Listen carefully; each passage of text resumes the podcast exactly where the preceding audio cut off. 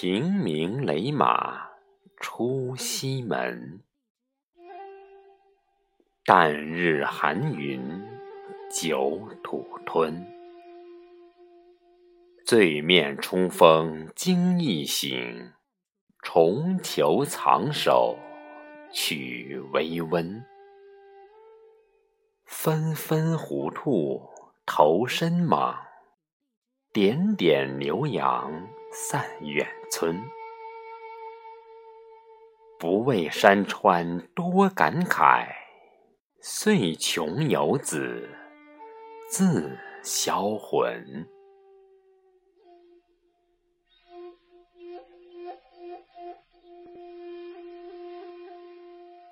这是南宋大诗人陆游的一首《大寒出江陵西门》。在大寒时节的早上，陆大诗人骑着一匹瘦马出城。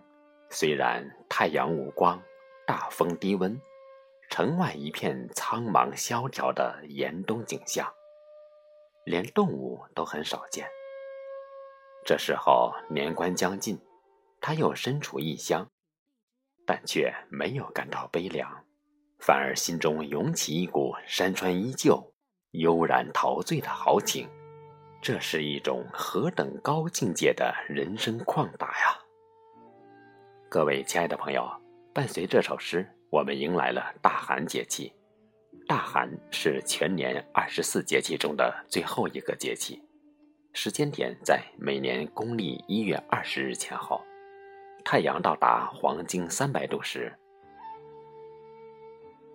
大寒是天气寒冷到极点的意思。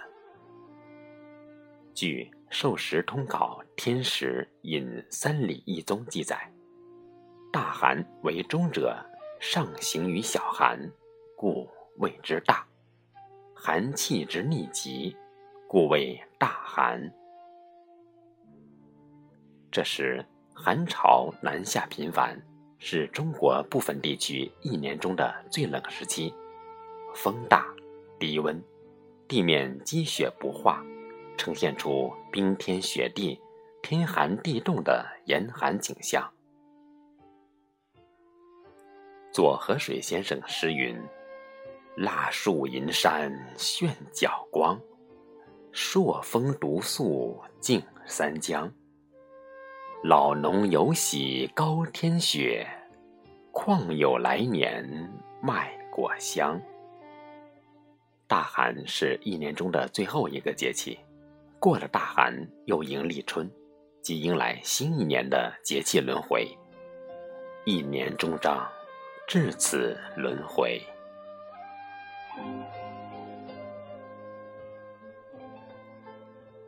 俗话说。花木管时令，鸟鸣报农时。花草树木、鸟兽飞禽，均按照季节活动，因此它们规律性的行动被看作区分时令节气的重要标志。我国古代将大寒分为三候：一候鸡乳，鸡是牧畜，提前感知到春气。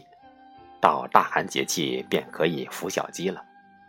二候征鸟立即，鹰隼之类的征鸟却正处于捕食能力极强的状态中，盘旋于空中，到处寻找食物，以补充身体的能量，抵御严寒。三后水泽腹坚，在一年的最后五天内，水域中的冰一直冻在水中央。且最结实、最厚，小孩童们可以尽情的在河上溜冰。此外，大寒出现的花性丰厚为：一后瑞香，二后兰花，三后山矾，亦可作为判断大寒的重要标志。按我国的风俗，特别是在农村，每到大寒节气。人们便开始忙着除旧布新、腌制年肴、准备年货。在大寒至立春这段时间，有很多重要的民俗和节庆，如尾牙祭、祭灶和除夕等。有时甚至连我国最大的节庆春节也处于这一节气中。大寒节气中充满了喜悦与欢乐的气氛，是一个欢快轻松的节气。尾牙祭源自于拜土地公做牙的习俗。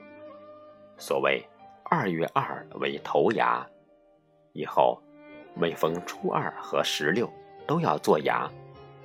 到了农历十二月十六日，正好是尾牙。尾牙同二月二一样有春饼吃。这一天，买卖人要设宴，白斩鸡为宴席上不可缺的一道菜。据说鸡头朝谁，就表示老板第二年要解雇谁。因此，有些老板一般将鸡头朝向自己，以使员工们能放心的享用佳肴，回家后也能过一个安稳年。大寒时节期间，还有一个对于北方人非常重要的日子——腊八，即阴历十二月初八。在这一天，人们用五谷杂粮，加上花生、栗子、红枣、莲子等，熬成一锅香甜美味的腊八粥，是人们过年中不可或缺的一道主食。因为大寒节气接近年尾。所以，有些地方会把家谱、祖先像、牌位等供于家中上厅，安放供桌，摆好香炉、供品等。还有一些地方也会祭祀天神、土地神，叩拜神灵，以祈求来年风调雨顺、家和万事兴。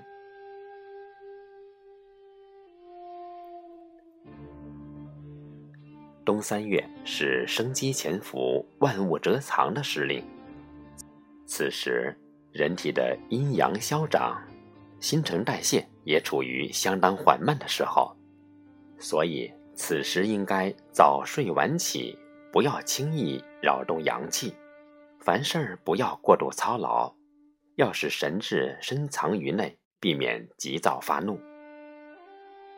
大寒的养生。要着眼于藏，意思是说，人们在此期间要控制自己的精神活动，保持精神安静，把神藏于内，不要暴露于外，这样才有利于安度冬季。灵枢本神曰：“智者之养神也，必顺四时而适寒暑，贺喜怒而安居处。”结阴阳而调刚柔，如是辟邪不至，长生久视。《吕氏春秋·晋述》也提到：天生阴阳，寒暑燥湿，四时之化，万物之变，莫不为利，莫不为害。圣人察阴阳之宜，辨万物之利，以变生，故精神安乎行。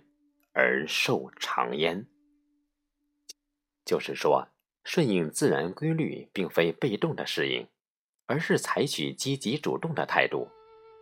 首先要掌握自然界变化的规律，以及防御外邪的侵袭。古语云：“大寒大寒，防风御寒。早喝人参黄芪酒，晚服杞菊地黄丸。”好，各位亲爱的朋友，刚才为您简单分享了关于大寒节气，在本期最后为您诵读宋代黄庭坚的一首《岁寒知松柏》：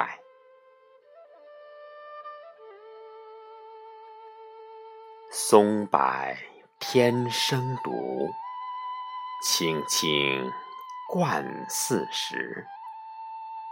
新藏后凋节。岁有大寒枝，惨淡冰霜晚，轮君见鹤姿。或容蝼蚁学，未见抚金池。摇落千秋镜，婆娑万籁悲。正宫扶贞观，已不见风仪。